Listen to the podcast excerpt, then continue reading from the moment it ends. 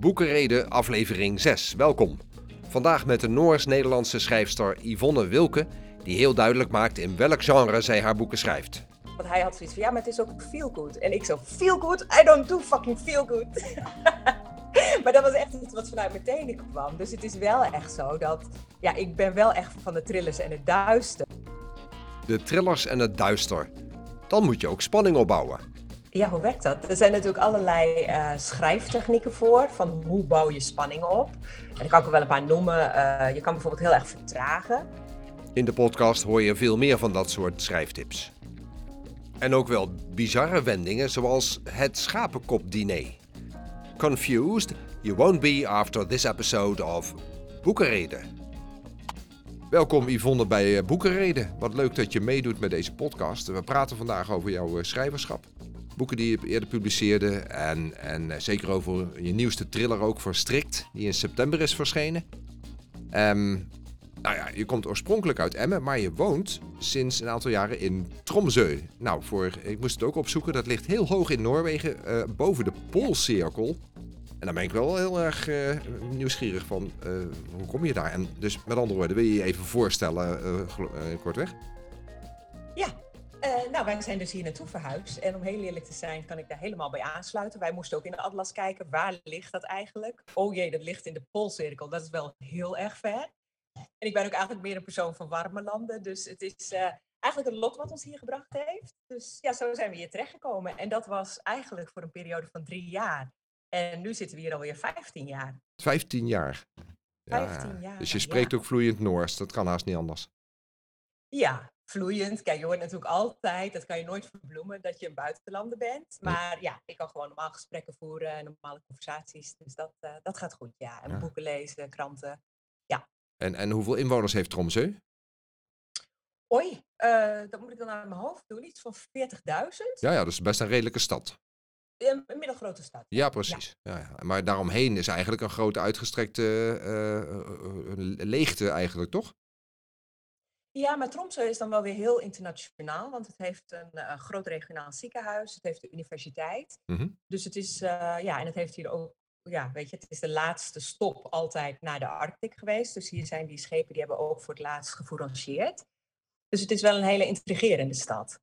Mm, prachtig. En, en um, uh, jouw schrijverschap, is dat in Noorwegen begonnen of is dat al van oudere datum? Nee, dat is in Noorwegen begonnen. Ja, ja. Het is, uh, ik heb als student ooit eens een keer dacht ik van, oh, ik wil een boek schrijven. En toen zat ik toen nog met de typemachine achter mijn studentenraampje. Mhm. Maar toen was ik met twee jaar viertjes klaar. Dus dat is toen blijven liggen. En dat heb ik hier dan voor het eerst opgepakt. Ja, precies. Uh, je hebt intussen twee romans gepubliceerd, of twee, twee werken, twee boeken. Uh, Instinct en, en Verstrikt. Klopt. En daar gaan we zo meteen verder meer over praten. Um, um, maar heb je altijd al schrijver willen worden? Of is dat, uh, is dat echt uh, met redenen ontstaan? Nou, het is eigenlijk ontstaan doordat, ja, dat is dan niet zo'n leuk verhaal, maar ik was uh, criminoloog in Nederland en daar kreeg ik last van RSI-klachten, dus die baan heb ik moeten opgeven. En daarom was het voor mij dan ook wel relatief makkelijk om mee te verhuizen naar Tromsø. En dan zit je dus eigenlijk inderdaad geïsoleerd in het hoge noorden. En dan wil je toch een soort geestelijke uitdaging. Maar eigenlijk kon ik dus geen computerwerk meer doen. Dus ik heb toen met behulp van een spraakcomputer... heb ik langzaam, langzaam steeds hele kleine stukjes ingesproken. Mm-hmm. En dat heeft uiteindelijk tot een aantal boeken geleid. Dus je bent uh, uh, eigenlijk heel high een hele high-tech schrijver. Uh, af, je loopt waarschijnlijk tien jaar op ons allemaal vooruit. Want wij beginnen nu langzamerhand een beetje te wennen aan spraakgestuurd typen en zo. Hè? Maar jij doet dat al heel lang, wat goed. En, en um, criminoloog zeg je, heb je daar heb je gestudeerd en ook gewerkt in, in, in dat vak?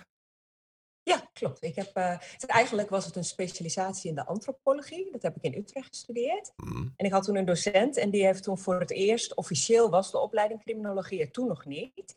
En hij heeft toen voor het eerst een extra jaar ingesteld waarbij rechten gecombineerd werd met antropologie. En ja, ik was dus eigenlijk een van de eerste studenten die daar afstudeerde als criminoloog. Ja, dus het is gewoon een, zeg maar de, de academie voor thrillerschrijvers. Eigenlijk wel, ja. Geweldig. Um, en heb je voordat je romans ging schrijven al andere, ander werk gemaakt? Uh, uh, wat dan ook geschreven? Uh, ja, ik ben eigenlijk begonnen met die boeken, maar parallel daarmee, omdat het natuurlijk heel erg monnikenwerk is, vooral als ik maar heel weinig achter de computer kan doen, hmm. Uh, ben ik korte verhalen gaan schrijven. Ah, Die zijn in verschillende bundels gepubliceerd. Ja, precies. Nou, dus we kunnen jou op meerdere plekken uh, terugvinden als auteur. Dat is hartstikke mooi. Um, laten we kort even stilstaan bij uh, de eerste roman. Hè, omdat dat de mensen gelijk in het bloedbad... Nee, sorry, in het diepe werpt. Hè, want ja. Instinct. Dat, is, dat, is, een boek dat is al iets langer uit. Wanneer is die verschenen? April 2021. Ja, ja, dus ook nog maar een kleine, of ruim anderhalf jaar. En, en, ja, dus eigenlijk zijn ze allebei relatief vrij nieuw. Ja, precies. Ja. En Instinct heeft als hoofdpersoon een seriemoordenaar. Klopt. Ja. Oh. Nou, is dat uit ervaring, uit jouw werk misschien, dat je daar in, in aanraking mee bent geweest? Nee, helaas niet. In mijn, mijn werk was eigenlijk minder spannend. dat was lagere criminaliteit, zeg maar. Dus ik heb bijvoorbeeld een onderzoek gedaan naar straatroven. En, maar het is allemaal, ja, dan kom je wel in gevangenis en je spreekt met jongeren. Maar ik, voor zover ik weet, in elk geval heb ik nooit een moordenaar ontmoet. Zou, zou ik wel leuk maar ja, nee, dat is niet gebeurd. nou ja, ehm, eh, ehm, misschien is dat nog iets uh, als een soort uh, onderzoek, dat je zo, zo naar een gevangenis gaat en vraagt, zou ik een interview met, met ja, zwaar, zwaar gestraften kunnen houden als onderzoek voor mijn volgende boek? Nou, ik heb dat inderdaad een keer in overweging genomen. Want ja, op dat moment was de werkelijkheid ook gruwelijker dan uh, fictie. Want er heeft hier, uh, ja, is ook inmiddels misschien ook alweer tien jaar geleden, maar heeft hier een moord plaatsgevonden van iemand die uit de psychiatrische inrichting eigenlijk was ontslagen. En die heeft hier, hier is het heel erg gebruikelijk dat mensen zeg maar de kelder onder verhuren als een extra ruimte. En hij van het daar heeft hij eigenlijk een heel gezin vermoord. En toen kwam ik na een paar jaar, want dat moet natuurlijk eerst weg hebben, want eerst dan valt de hele media eroverheen. Maar toen had ik wel zoiets van, oh, dat lijkt me eigenlijk wel leuk om hem te spreken. Maar dat heb ik uiteindelijk niet gedaan. Mm. Nou ja, wat, in, wat in het vat zit. Ja, het, het, het, is in ieder geval inspiratie. En, en ja. Ehm, zonder nou de inhoud van dat boek weg te geven, uh, wat voor, voor gedachtenstroom, wat voor filosofie gebruik je dan om zo'n zo'n thriller te schrijven? Ja, dit is heel grappig, want ja, ik kan de zin niet uitspreken, maar een vriendin van mij die zei één zin en dat heeft mij zo erg aan het denken gezet. Dus ja, en ik ben daar dus over na gaan denken. En dat is eigenlijk voor veel van mijn boeken, dat één zin of één opmerking of dat kan dan al de spin-off zijn om eigenlijk een heel verhaal daaromheen te fantaseren. Ja, ja, van waar komt de inspiratie vandaan? Ja. De worsteling. Ja, dat kan dus heel, heel banaal zijn. Heel ja, één zinnetje. De worsteling van iedere schrijver. Hoe krijg ik die pen in beweging? Ja, en het is, je weet ook nooit wanneer het klikt, maar heel plotseling heb je opeens een gesprek. En misschien heb je het zelfs tijdens het gesprek niet eens door, maar dat het al later begint uh, rond te draaien in je hoofd. En dan, uh, ja, dan ontstaat er toch een verhaal. En dan raak je verstrikt. Nee, dat is een bruggetje. Uh, in de zin van, de, de, volgende, de tweede roman heet Verstrikt. Mag ik je even corrigeren, want het zijn geen romans, het zijn allebei thrillers. Dat was mijn volgende vraag. Van, hoe zou je het zelf eh, klassificeren? Hè? Want het is, het is een, een, fictiewerk en dan zeggen we al gauw roman. Maar een thriller is, is nou echt een apart genre volgens jou? Volgens mij wel, ja. Want het is echt, uh, ja, daarin zit natuurlijk de spanning en het willen ontdekken, de puzzel, het enigma. Dus het is, uh, ja, dat is volgens mij echt wel een apart genre. Ja, zeker. Ja. Nou, mee eens hoor. Verstrikt begint volgens mij met een quote For All Lost Souls. Klopt. En hoe, hoe ben je daarbij gekomen? Nou, omdat het eigenlijk, uh, om, uh, nee, behalve dat het een thriller is, is het ook een beetje een diep tragisch boek. En uh, ja, het is dus eigenlijk een hart onder de riem van all the lost souls out there. En daar ben ik er zelf ook een van. En ik denk dat iedereen wel een bagage met zich mee heeft. Dus eigenlijk is het bedoeld voor iedereen en van, ja, we hebben allemaal wel wat. Een iets meer dan de ander natuurlijk, maar... ja, maar je, ik voel je me wel gelijk een beetje gesteund als ik dat lees. Denk, oh, ik mag meedoen. Ja, ja je mag absoluut meedoen. en en wat was de, de aanleiding, de inspiratie voor uh, de verhaallijn van, uh, van Verstrikt? Ja, Verstrikt, dat was dus een kleine situatie die de inspiratie was. Want uh, ik was met mijn vriend in Oslo. En ja, we waren er ja, door de stad wezen lopen. En iedereen zegt, ja, Oslo is zo'n leuke uh, fjordstad. En ik had zoiets, nou, ik heb dat water nog helemaal niet gezien. Dus toen zijn we een uh, pontje gaan nemen. En toen zijn we, je kan dan, er liggen verschillende eilanden verspreid. En die gaat dan van het ene eiland naar het andere. En je kan er onderweg op en afstappen. En wij waren dus op een ander eiland geweest en we gingen verder. En het was winter, dus er was eigenlijk niemand op het pontje. Dus ik stond ja, aan boord, zeg maar, met de bootjongen. Een jonge jongen met blauw haar, die echt helemaal in zijn baan opging, die het fantastisch vond. Het was echt heel mooi, want ik heb nog nooit iemand zo tevreden met zijn werk gezien. En hij had echt zoiets, ja, als ik over het water uitkijk, dan droom ik weg en het is hartstikke mooi. En, dus het was sowieso al een heel leuk gesprek. En toen vroeg ik hem van, ja, er staan ook allemaal van die leuke gekleurde huisjes op dit eiland. Is dat, zijn dat vakantiewoningen? Wonen mensen daar permanent? En toen zei hij, nee, er woont echt helemaal niemand meer. Het zijn vakantiewoningen, dus alleen in de zomer. Maar er woont nog één oude vrouw. En in de realiteit was die vrouw volgens mij in de negentig.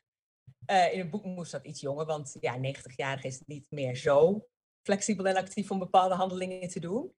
En dat vond ik zo fascinerend. Ik had echt zoiets, wat doet die 90-jarige vrouw daar? Wat houdt haar daar? Hoe houdt ze zich staande? Uh, ja, maar verder niet bij nagedacht. Dus we zijn uh, naar huis gegaan, teruggevlogen naar Tromsø. En toen, het was echt een week later of zo, en ik werd wakker op een zaterdagochtend. En toen begon echt een heel verhaal zich in mijn hoofd te ontwikkelen. Gauw naar de computer gerend, gauw de, de hoofdlijnen opgeschreven. en dat was dus eigenlijk de inspiratie voor Verstrikt hartstikke mooie beschrijving, maar zo kan het dus werken. Gewoon je omgeving. Ja, eigenlijk een redelijk banale opmerking. Oh ja, er woont nog een vrouw van 90. Dat is genoeg. Ja, wat prachtig. Hmm. Ja. En toch is het ook um, uh, ja, een, een, verhaal met uh, ja, meerdere kleuren en klanken, zeg maar. Het ook wat duistere, duistere, duistere kanten zitten erin. Uh, ja. Hoe kom je er eigenlijk bij om over die, die duistere en donkere dingen te schrijven? Ja, dit is eigenlijk al een eeuwenoude fascinatie. Nou ja, niet dat ik heel oud ben, maar een hele lange fascinatie. Omdat ik denk dat een duistere kant, ja, waarom is dat duister? Als dingen uh, ja, heel donker zijn, dan schuurt dat. En dan ga je bij jezelf te raden van waarom is dat zo? Wat zijn de beweegredenen? En tegelijkertijd is het ook een hele mooie reflectie van wat zijn eigenlijk je eigen normen en waarden, wat je wel en niet zou doen. Dus ik denk dat er in de duistere wereld meer te ontdekken valt. Tuurlijk, een hartstikke leuk leven, ga ik niet ontkennen, zou heel leuk zijn. Maar misschien niet zo uitdagend als in onderzoekend. Onderzoekend of, of, of, misschien zelfs een beetje schurend of een beetje de, de moeite die in het leven ook uh, soms op, op, kan leveren. Ja, want juist als het schuurt, dan moet je echt bij jezelf te raden van, oeh, waarom komt dat bij mij zo binnen? Wat is er zo wat mij daar zo in raakt of emotioneert? Of, ja, uh, ik bedoel, wij, wij verdenken onszelf er dan van dat we redelijke en, en uh, nette mensen zijn. Maar een personage in een, in een boek, die kun je dan allerlei uh, akelige dingen laten uithalen natuurlijk, omdat hij er niet uitkomt. Precies. Maar dat is ook iets wat ik mij eigenlijk mijn hele leven al afvraag. Van zijn wij zulke beschaafde wezens? Want ik denk dat het masker van civilization ook heel snel valt in een oorlog, in ja, dus ja, ik denk dat iedereen uiteindelijk een grens over kan gaan. Ik zeg niet dat het gebeurt. Maar ja, we zijn allemaal mensen en ik denk niet dat de een zoveel engelachtiger is dan de ander. Dus ik denk dat onder bepaalde omstandigheden dat bij iedereen zo'n kant naar boven kan komen. Ik heb ook met een paar kennissen van jou gesproken die, die uh, vanuit hun standpunt ook kijken naar hoe jij als schrijver uh, bent. Hè, en hoe je dus ook dat soort personages creëert. En uh, een van die twee is, is Erik. En uh, ja, ik wil eigenlijk eerst even een fragmentje laten horen hoe, wat hij over jou zei. En, en dan komt er al meteen ook een vraag achteraan. Even luisteren. Ik sprak met Erik, stadgenoot en goede vriend van jou in Tromsø, Noorwegen. Eerst geeft hij een korte karakterschets van jou. Een blij ei, weet je waar. Dus het, ze is heel enthousiast over heel veel dingen. Uh, heeft ook wel een heel kritisch oog. Dus we, dus we hebben over leuke, leuke gesprekken, ethische gesprekken, uh, van alles nog wat. Uh, ook, nou ja, kan het wat minder in, het, in de wereld? Uh, komt zij bijvoorbeeld met een verhaal over alles wat in Chili, Chili gebeurt, met alle, alle kleding die daar opstapelt en zo. Hmm, maatschappelijk betrokken. En toch ben je ook in staat om pittige thrillers te schrijven. Erik zegt erover. Ik bedoel, een, een duistere kant is altijd wel heel erg ja, interessant het intrigeert, toch? Ik bedoel, je wordt er naartoe getrokken vanuit naar het duistere deel. Ook als mensen een horrorfilm zitten te kijken. Ja, waarom ga... Je weet dat je gaat schrikken, toch? dit is de bedoeling. Of is het van, nee, nee, van, vandaag niet, vandaag niet. En dan, oh, toch, ja. Dat levert mij een vraag aan jou op. Hoe werkt dat om goede trillers en schrikmomenten in te bouwen in een verhaal? Ja, hoe werkt dat? Er zijn natuurlijk allerlei uh, schrijftechnieken voor, van hoe bouw je spanning op. En ik kan ook wel een paar noemen. Uh, je kan bijvoorbeeld heel erg vertragen. Meestal is het zo, als dingen heel erg eng zijn, dan gaat je hart gaat sneller, je ademhaling gaat sneller, alles gaat eigenlijk sneller. Maar juist een contrast kan dan ook heel fijn werken. Dus als je dan echt heel erg langzaam gaat en je beschrijft echt heel gedetailleerd om maar niet bij die waarheid te komen, dat bouwt natuurlijk heel erg spanning op. En zo heb je heel veel technieken. Dat je in medias res begint, dus dat je eigenlijk midden in de actie begint. Uh, onwetendheid, anonimiteit is natuurlijk een grote angstfactor. Uh, maar ik denk ook een hele leuke waar ik zelf veel mee speel, is dat je in een boek kan je echt heel erg leuk in de gedachten van mensen wegduiken. Dus doordat je dan die gedachtenstroom al weergeeft, of dat de lezer misschien weet wat er gebeuren gaat, maar misschien ook niet, maar het aanvoelt, dat creëert natuurlijk ook spanning. Wauw. Dat is een mooie opsomming. Ik, eh, ik kan me niet anders voorstellen dan dat de luisteraars uh, denken van... hé, hey, daar ga ik eens even opschrijven. Ik ga per stuk ga ik eens gewoon wat vingeroefeningen doen. En een verhaal schrijven wat heel langzaam opbouwt. Een verhaal schrijven waar heel veel onwetendheid hè, waar, uh, in, in verpakt zit. En je zei, medias res? Medias res. Dus dat, dat is eigenlijk bijvoorbeeld als je een boek begint midden in de actie. Dus je gaat niet eerst een aanloopje nemen van ja, een soort van opsomming van wat de setting is. Of, maar je begint gelijk, hup, actie. En dan vraagt de lezer zich natuurlijk gelijk af. Bijvoorbeeld instincten, dat begin ik echt met de moord. Van een moordenaar die langzaam zijn handen om de nek van het slachtoffer legt. Nou, je weet niet wie de moordenaar is, je weet niet wie het slachtoffer is en je weet ook niet waarom die persoon vermoord wordt. Hm. Dus dat roept gelijk heel veel vragen op en dat creëert dan ook spanning, want dan wil je natuurlijk weten hoe de vork in de steel zit. Ja, ik denk dat uh, mijn adrenaline gelijk van 0 tot 100 is gestegen als ik begin met uh, wat je daar net beschrijft. Jee. ja. ja, dus dat is echt een hele leuke techniek dat, ja, om de lezer gelijk bij de lurven te pakken en je verhaal in te trekken. Mm, precies. En, en thriller schrijven is dus een, ja, het is een ambacht als ik jou zo hoor, hè, van echte technieken toepassen en goed over nadenken. Wie, uh, ja. wie, wie, wie, is, daar, is daar iemand, een schrijver of iemand in jouw leven inspiratie voor geweest?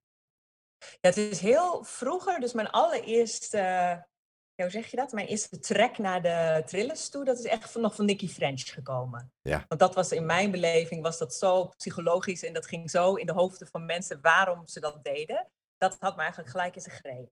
Dus dat is denk ik eigenlijk de katalysator geweest. En later komen daar natuurlijk Scandinavische trillerschrijvers en veel meer schrijvers bij. Ja. Maar ja, ja, hm, dat is hm. echt de reden geweest. Nou, snap ik, want het zijn, uh, zijn prachtige boeken natuurlijk die zij samen geschreven hebben, zeker. Ja, hm. ja, absoluut. Nou, ik was nog niet uitgepraat met Erik, dus laten we nog eens een stukje luisteren wat hij te vertellen had. Erik heeft ook twee vragen aan jou. Eén over een omstandigheid die jullie alleen maar samen snappen. En eentje om te beginnen over je schrijfstijl. De karakterontwikkeling bijvoorbeeld waar komt dat vandaan? Die karakterbeschrijving, de ontwikkelingen van de karakters. En dan van oké, is het nou echt allemaal puur fictie? Of heeft dat bijvoorbeeld toch wel iets van uh, ja, non-fictie delen? Van oké, zijn de karaktereigenschappen die je van andere mensen heel erg in je karakter trekt? En dan een vraag die mij wel heel erg intrigeert. Dat was, uh, die heb ik even opgeschreven. Wanneer komt de schapenkop, het schapenkop-diner in een van de boeken voor. Wat? Het schapenkopdiner? Ja, dat moet ik misschien even uitleggen. Zoals je al aan zijn taal kan horen, is Erik dus uh, Nederlands. Maar hij heeft een, uh, een Noorse vriendin. En het is traditie om hier met kerst uh, te eten van de regio waar je vandaan komt. Die hebben allemaal hun eigen specifieke gerechten. En in de regio waar zij vandaan komt, is het, maar dat is eigenlijk niet met kerst, maar dat is dan in een bepaalde periode in het jaar, in de herfst, als zeg maar de lammeren geslachten, de schapen geslachten worden, dan eten zij echt letterlijk een schapenkop. En om dat te combineren met ook een Nederlandse traditie, hebben zij 5 december gekozen. En dan nodigen ze een aantal mensen uit en dan gaan we met z'n allen echt letterlijk, je krijgt op je bord, krijg je een halve schapenkop. Goedemorgen. Oog. En dan is jou de uitdaging, eet je dat oog dan ook op? mm. Oh jee, dat, eh, ik, ik, dat is een, een triller in de, in, de, in de wording eigenlijk. Dus ik moet jou eh, eind december nog eens een keer bellen en vragen, was het smakelijk, het diner? Nou, Sinterklaas is dus geweest. Oh wacht, en, uh, ik dacht dat je ja. zei 25 december. Ja, nee, maar dat, bij haar is het dus, uh, wat ik zei, van de schapen worden in de herfst geslacht. Dus bij hun is het dan niet per se met kerst. En ze hebben het gecombineerd met de Nederlandse Sinterklaas. Oh, oké. Dus we hebben het net gehad. En uh, ja, als schrijver moet je natuurlijk door een heel palet aan emoties. Dus natuurlijk moet ik dat oog opeten.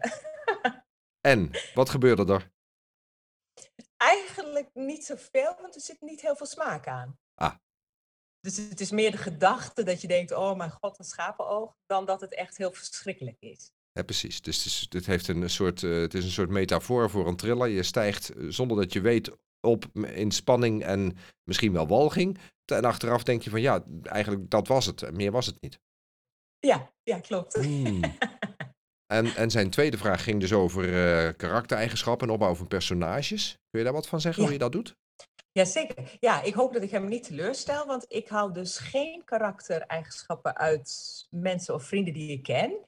Want ik probeer echt in de boeken, probeer ik echt in het karakter te duiken. En ik vind het dan juist heel leuk om telkens een totaal verschillend karakter te nemen, dat misschien heel ver van me afstaat, maar dat je er zo in duikt dat je echt probeert vanuit dat perspectief te denken. Waarom, hoe, wat, wanneer en ja, eigenlijk al die vragen. Maar wel natuurlijk als schrijver, ja, je ontkomt er natuurlijk niet aan dat je toch kleine ervaringen uit je eigen leven plukt. Eh, van wat je dan gevoeld hebt of wat iemand eens een keer zei of een handeling die je ergens hebt waargenomen. Om, om het duidelijk te maken hoe ze het ervaren. Mm Ja, precies. Maar uh, de karakters zijn echt totaal niet geïnspireerd op bestaande mensen. Echt totaal niet. Erik, het spijt me man. Ja, je komt sorry, niet in voor. Sorry, Erik. maar um, in, in Verstrikt uh, zit ook wel een personage. En dan moet ik oppassen dat ik niet uh, inhoud weg ga geven. Um, maar er zit ook een personage in uh, die niet meer stoffelijk is, zeg maar. en, dan, Ja. en dan gebruik je dus eigenlijk een personage om een heel ander perspectief te creëren. En nog meer eh, informatie kwijt te kunnen, langzamerhand. En dat vond ik wel heel Klopt. intrigerend. Dus laten we, laten we er niet over Ja. praten, want dan gaan de mensen denken van hé, maar ik ken het boek al. Maar eigenlijk, Ja. eh, het, het, is wel, eh, het was wel echt heel erg.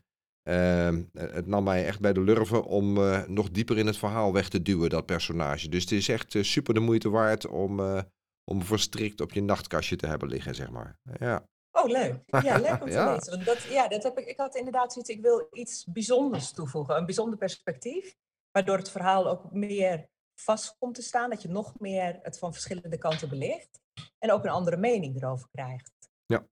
Nou, eh, Dus dat, daar ben je in geslaagd. Laat ik dat zeggen. leuk. Leuk, bedankt. Ja. Mm, mm, misschien een hele andere eh, wending eventjes over bijzonder perspectief gesproken. Ja, je, je woont in Noorwegen, je spreekt Noors en je schrijft Mhm. ook in het Noors, heb ik begrepen.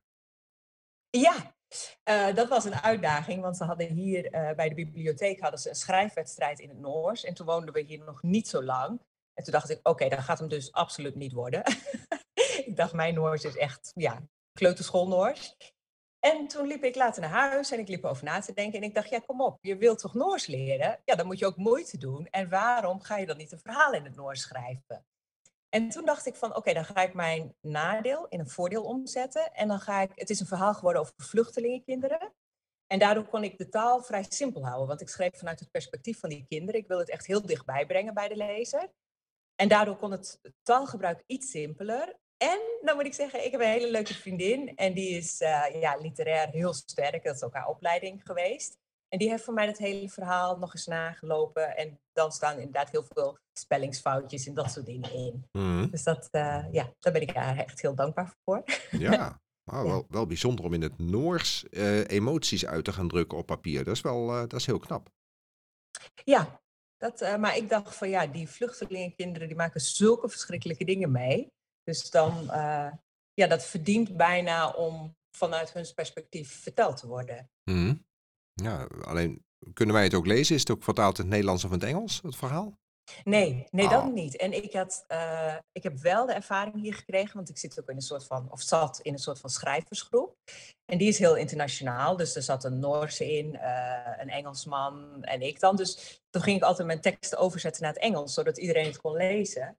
Maar dan verlies je echt zo ontzettend veel. dat uh, ja, vergelijkingen, uh, ja, de humor, alles gaat eigenlijk. Dus ik heb dan zoiets van, nee, dan als ik dan een verhaal in een bepaalde taal schrijf, wil ik het ook van nul in die taal schrijven en niet vertalen. Dat is echt een baan voor vertalers. Ja, precies. En, en dat ja. onderstreept maar weer eens dat dat echt een vak is. Hè? Want we hebben Google Translate of zo en denk je, oh, het is vertaald. Maar nee hoor, dat is het, al die lagen nee. en die gelaagdheid, die mis je helemaal dan. Oh ja, ja, ik heb ooit eens een discussie gehad met iemand die in de ICT werkte en die deelgenomen had aan het ontwikkelen. En die zei, nee, Google Translate, 99% werkt dat. Ik had echt zoiets van, echt niet. Nee. dus dat is misschien inderdaad praktisch, maar nee, niet voor het schrijven. Nee, precies. Maar ik vind het wel een mooie uh, uh, metafoor, als het ware, om, om in een vreemde taal, echt een, een taal die voordien echt vreemd van je, voor je was, dan te gaan schrijven. Want ja, dan, dan heb je ook belemmeringen en hordes en uitdagingen te overwinnen. Ja. Absoluut, ja. ja. Helpt jou dat? in je schrijfwerk?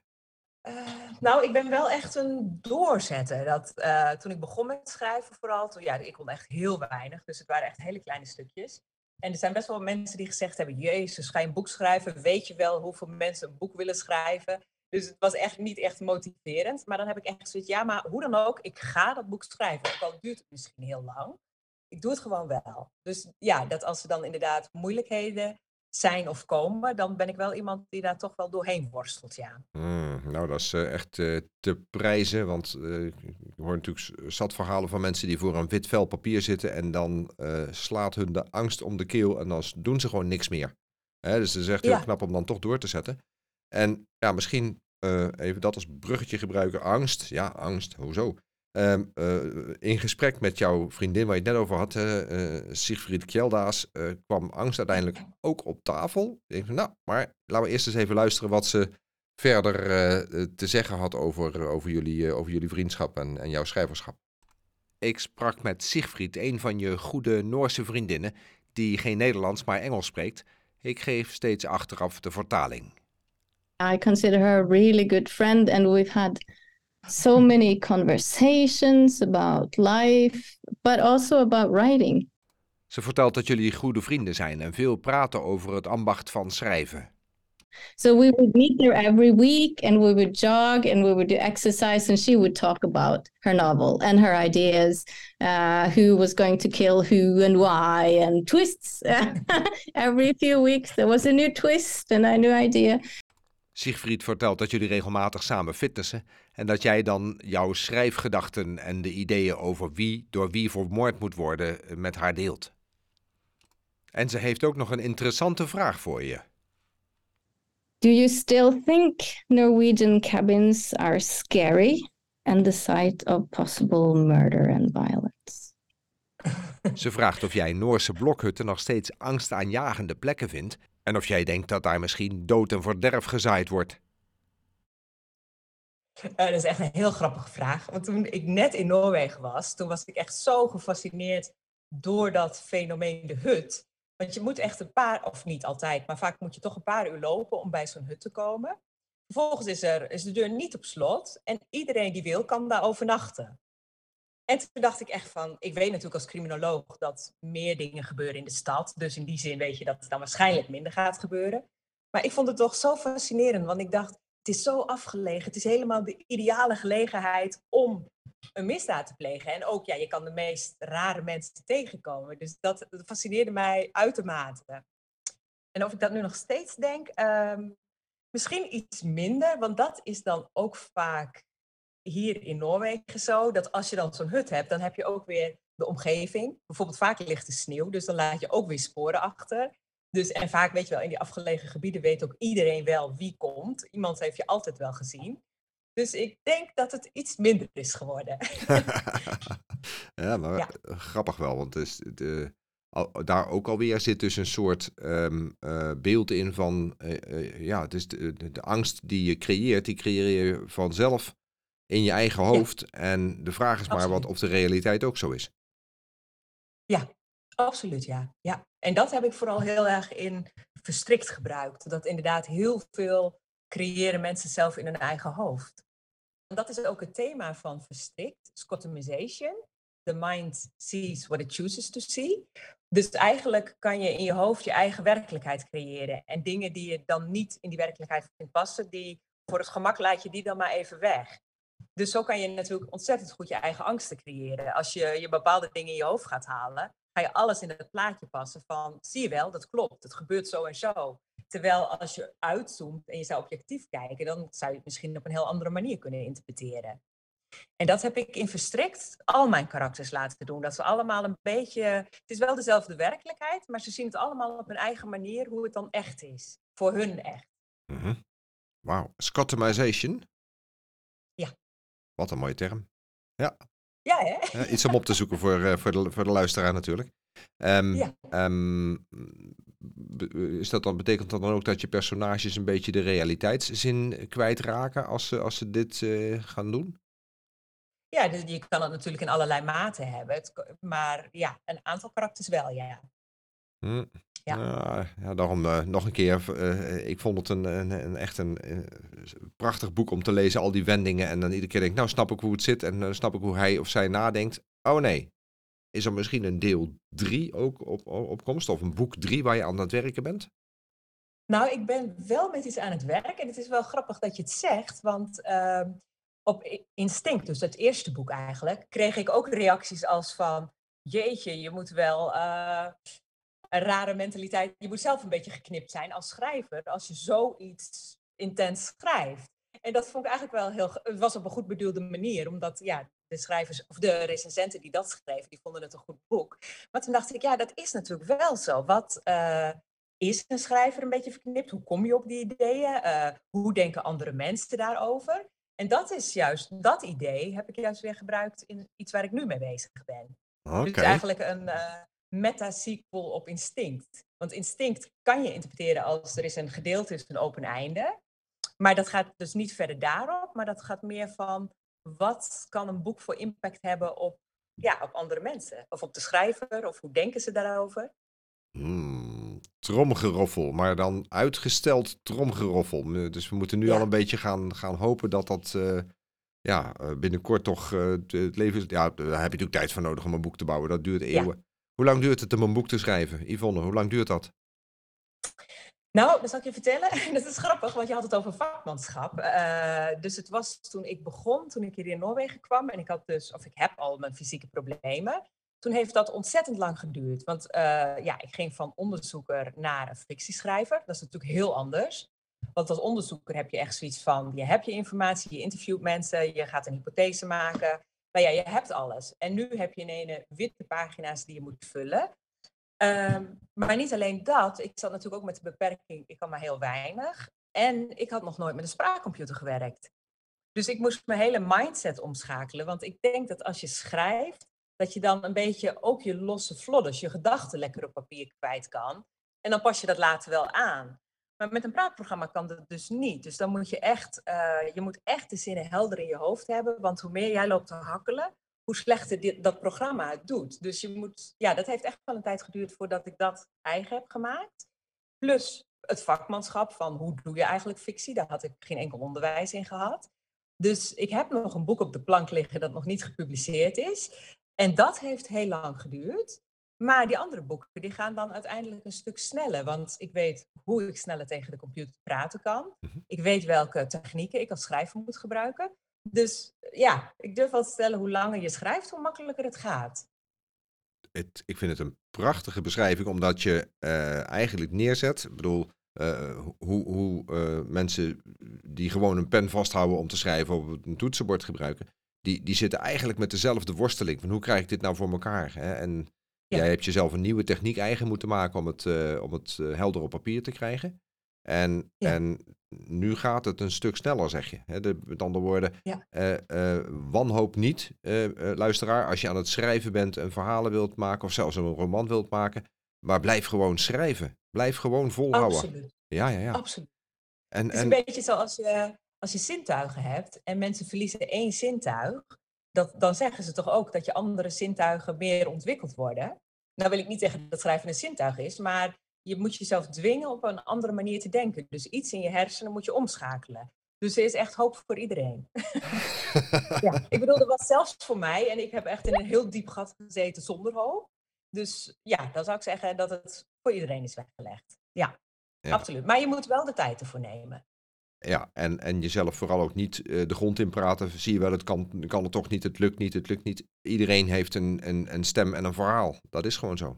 Ja, ja. Mhm. En, en ehm, dit was, was al een, een, mooie uh, algemene beschouwing. Maar heb jij misschien ook nog uh, specifieke tips voor mensen die aan het schrijven beginnen? Of denken van, nou, ik, zal ik dit verhaal proberen in een roman te vormen en uit te geven? Heb jij tips voor schrijvers? Nou, wat ik zelf, waar ik zelf heel erg aan vasthoud, is dat je uh, in je hoofd de grove lijnen moet hebben. Ik, wil niet zeggen dat ik het hele boek in kan en kruik heb, want ik ben ook wel eens uh, op een derde of halve wege en dan denk ik, oh jee, ik ben klaar, wat nu? Dus dat zeker niet. Maar je moet natuurlijk wel weten waar je naartoe wil werken, want uh, je hebt zowel de omgeving als het karakter, als alles moet daarna om toe ontwikkelen. Dus als jij los scènes gaat liggen, liggen of zitten schrijven, zonder dat je een doel hebt, dan is dat natuurlijk heel moeilijk om dat in het eind aan elkaar te knopen. Dus je moet wel een idee hebben waar het verhaal naartoe gaat. Mm, nou, helder uh, en, en heel uh, waardevol, denk ik, uh, om wat structuur aan te brengen. En het levert me ook wel de volgende vraag op, want ik heb eerder deze week een, een andere podcast opgenomen, een andere reeks uh, in de reeks Verhaal van de Maand. Hè. Dat is een online schrijfwedstrijd. Uh, iedereen die denkt dat hij kan schrijven, kan daar een verhaal naartoe sturen. En in december werd die wedstrijd gewonnen door Claudia Mazer met een, met een kort verhaal. Dus hè, echt maar een verhaal van twee A4'tjes. En die vroeg ik ook van, hoe schrijf jij nou? En die zei, joh, uh, ik ga zitten. op het moment dat ik het voel kriebelen, ga ik zitten. En dan ga ik, zet ik mijn hoofd uit en dan komt dat verhaal en dan is het klaar. Hè, maar dat is oh. dus eigenlijk in tegenspraak met wat jij zegt van, zorg dat je structuur hebt en dat je weet waar je naartoe wilt gaan. Maar dat was een kort verhaal. En jij schrijft ook korte verhalen.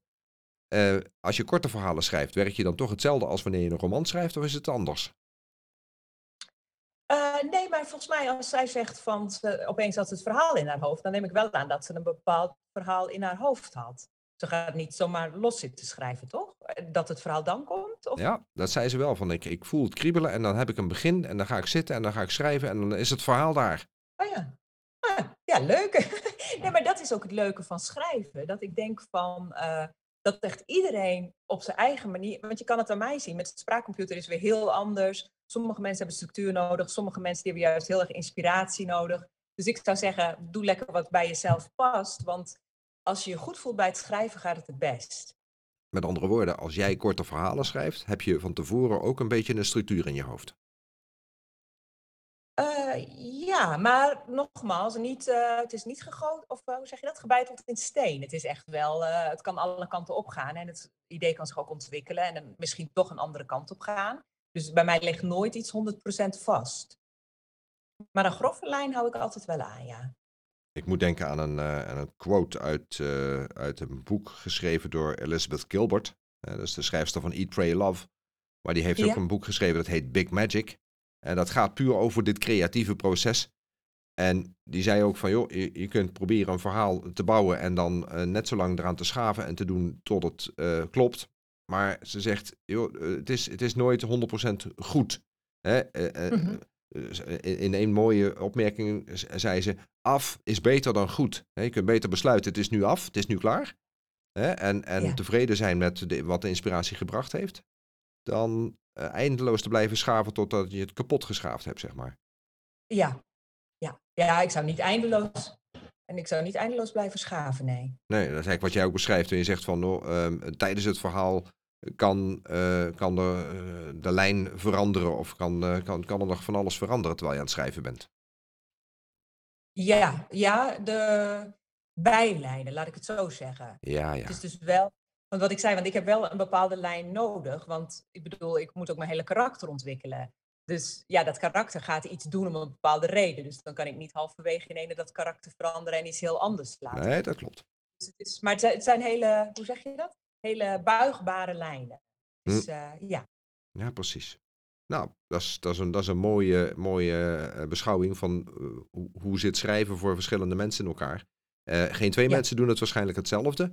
En Precies. Um, als, je, als je tips gaat uh, halen en, en over het proces van schrijven gaat lezen, zul je dus 17 verschillende varianten tegenkomen. Nou, kies de jouwe. Absoluut. Ja. ja, ja. Hmm. Uh, je had een vraag van um, wie is jouw lezer? Of In ons voorgesprek bedoel jij, hè? In ons voorgesprek. Ja, klopt. Ja. En toen had ik zoiets van, eh, ja, wie is dat eigenlijk? En toen dacht ik, ja, ik vind het wel heel belangrijk om uh, eye-openers te hebben, om uh, geen stereotypen te hebben. En mijn einde is nooit echt, het is wel heel erg afgerond, maar het is nooit echt super happy ending.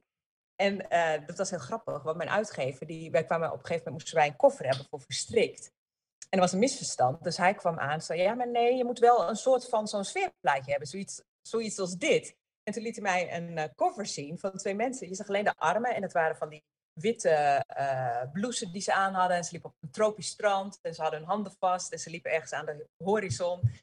En toen uh, was het een misverstand, maar ik werd echt heel erg boos. Zo boos dat ik hard sprak door het huis. Want hij had zoiets van, ja, maar het is ook feel good. En ik zo, feel good? I don't do fucking feel good. maar dat was echt iets wat vanuit mijn tenen kwam. Dus het is wel echt zo dat, ja, ik ben wel echt van de thrillers en het duister. En uiteindelijk was het een misverstand, want hij had een ander boek in zijn hoofd. Dus er was niks aan de hand. Maar het geeft wel aan dat het uh, donkere boeken zijn. Dus als je echt een, ja, een feel wil hebben, dan moet je mijn boek misschien niet oppakken. Ah, dat is duidelijk. Het is echt een thriller en, en um, een feel good heeft, is een, andere stroming, natuurlijk niks mis mee. Maar het zijn twee, twee moeilijk vergelijkbare werelden. Maar uh, uh, de, de, cover, uh, de cover van Verstrikt, die er nou uiteindelijk uitgekomen is, is dat, zit daar nog een verhaal aan vast? Als het niet twee mensen op een strand zijn? Ja, nou, dat is wel een heel leuk verhaal eigenlijk. Want ik ging dus, ik heb een hiking body, noemen ze dat hier. Dat je dus vaak met een, met een bekende ga je dan, een goede vriendin van mij, gaan we een bergwandeling maken. En het was eigenlijk, we zagen de wolken al komen en het was zo echt zo'n miserabele dag dat we echt dachten van, oh, heeft het eigenlijk wel zin? En zij had ook te weinig kleren aan, dus had het ook heel koud. Dus het was eigenlijk niet zo'n leuke wandeling. Maar op een gegeven moment waren wij dus uh, op de top en we zagen die wolken binnenkomen. En toen dacht ik, oh, dat ziet er wel dramatisch uit. En toen heb ik daar een, paar foto's van gemaakt en verder ook niet bij nagedacht. Maar toen kwam ik thuis en toen, ja, dan begin je een beetje met de kleuren te spelen en een beetje te bewerken. En toen dacht ik, oh, dat ziet er wel heel dramatisch uit. En ja, Verstrik speelt zich af op een eiland. Er gebeuren dramatische dingen. Dus ik dacht, oh, dat is perfect. Dus uh, ja, toen, had, toen waren we het er allebei over eens dat het die foto moest worden. Je hebt je eigen cover gemaakt. Ja, of Zo. ja, nee, ik moet niet alle credit nemen. Ik heb de foto van de koffer. Ja, precies. Maar dat is al, uh, dat Ja. is al heel uitzonderlijk. Wat mooi. En, maar, Ja, maar- dat vond ik zelf heel mooi. Dat je echt denkt van, oh, dan is het boek nog ietsje meer van mij. Dat, uh, ja, dat vond ik heel mooi. Dat is wel het, het creatieve proces uh, van voor tot achter. Dus je, je, hebt het idee, je schrijft het verhaal en je maakt ook nog de, de, de layout en de, en, de, en de cover. Dat is, wel, uh, dat is wel heel erg prachtig. Ja, maar ik vind het ook super leuk om foto's te maken. Dat, ja, dat is ook echt een soort van hobby. Dus dat vind ik, en dan is het echt vooral de esthetiek. Dus technisch ben ik niet zo goed. maar ik vind het wel heel mooi, mooie uitsneden, perspectieven ook weer. Dus dat, uh, ja. Het creatieve proces. Mooi hoor. Ja. Ja. Ja. Nou, ik, uh, ik, uh, ik ben blij met dit gesprek. Want ja, ja het, is, het is natuurlijk. we hebben mooie uitstapjes gemaakt van ja, hoe je, je um, een uitdaging tot een, een, een asset maakt. Hè, met de spraakcomputer te werken. En dus hebben heldere beelden in je hoofd ja. te, te creëren. Die dus helder op papier te krijgen. En uh, ja, vreemde talen, uh, die uh, ja, je, je, assortiment ook verrijken. Ik vind, vind dat er echt interessante beelden en wendingen langsgekomen zijn. Dus ik, ik zeg dankjewel ja. voor dit gesprek. Leuk. Ja, nou heel graag gedaan. Het was leuk om aanwezig te zijn. Dit was alweer aflevering 6 van Boekenreden, de laatste van 2022. Boekenreden is de podcast waarin schrijvers vertellen over hun drijfveer, hun schrijftechnieken en hun meest recente werk. In 2023 gaan we van start met een gesprek met Joke Burink. Heb je vragen of opmerkingen over de podcast? Laat die dan achter op de site boekenreden.nl. Volg deze reeks door je te abonneren via jouw favoriete podcastkanaal. Mijn naam is Mark Kreets. Graag tot de volgende Boekenreden.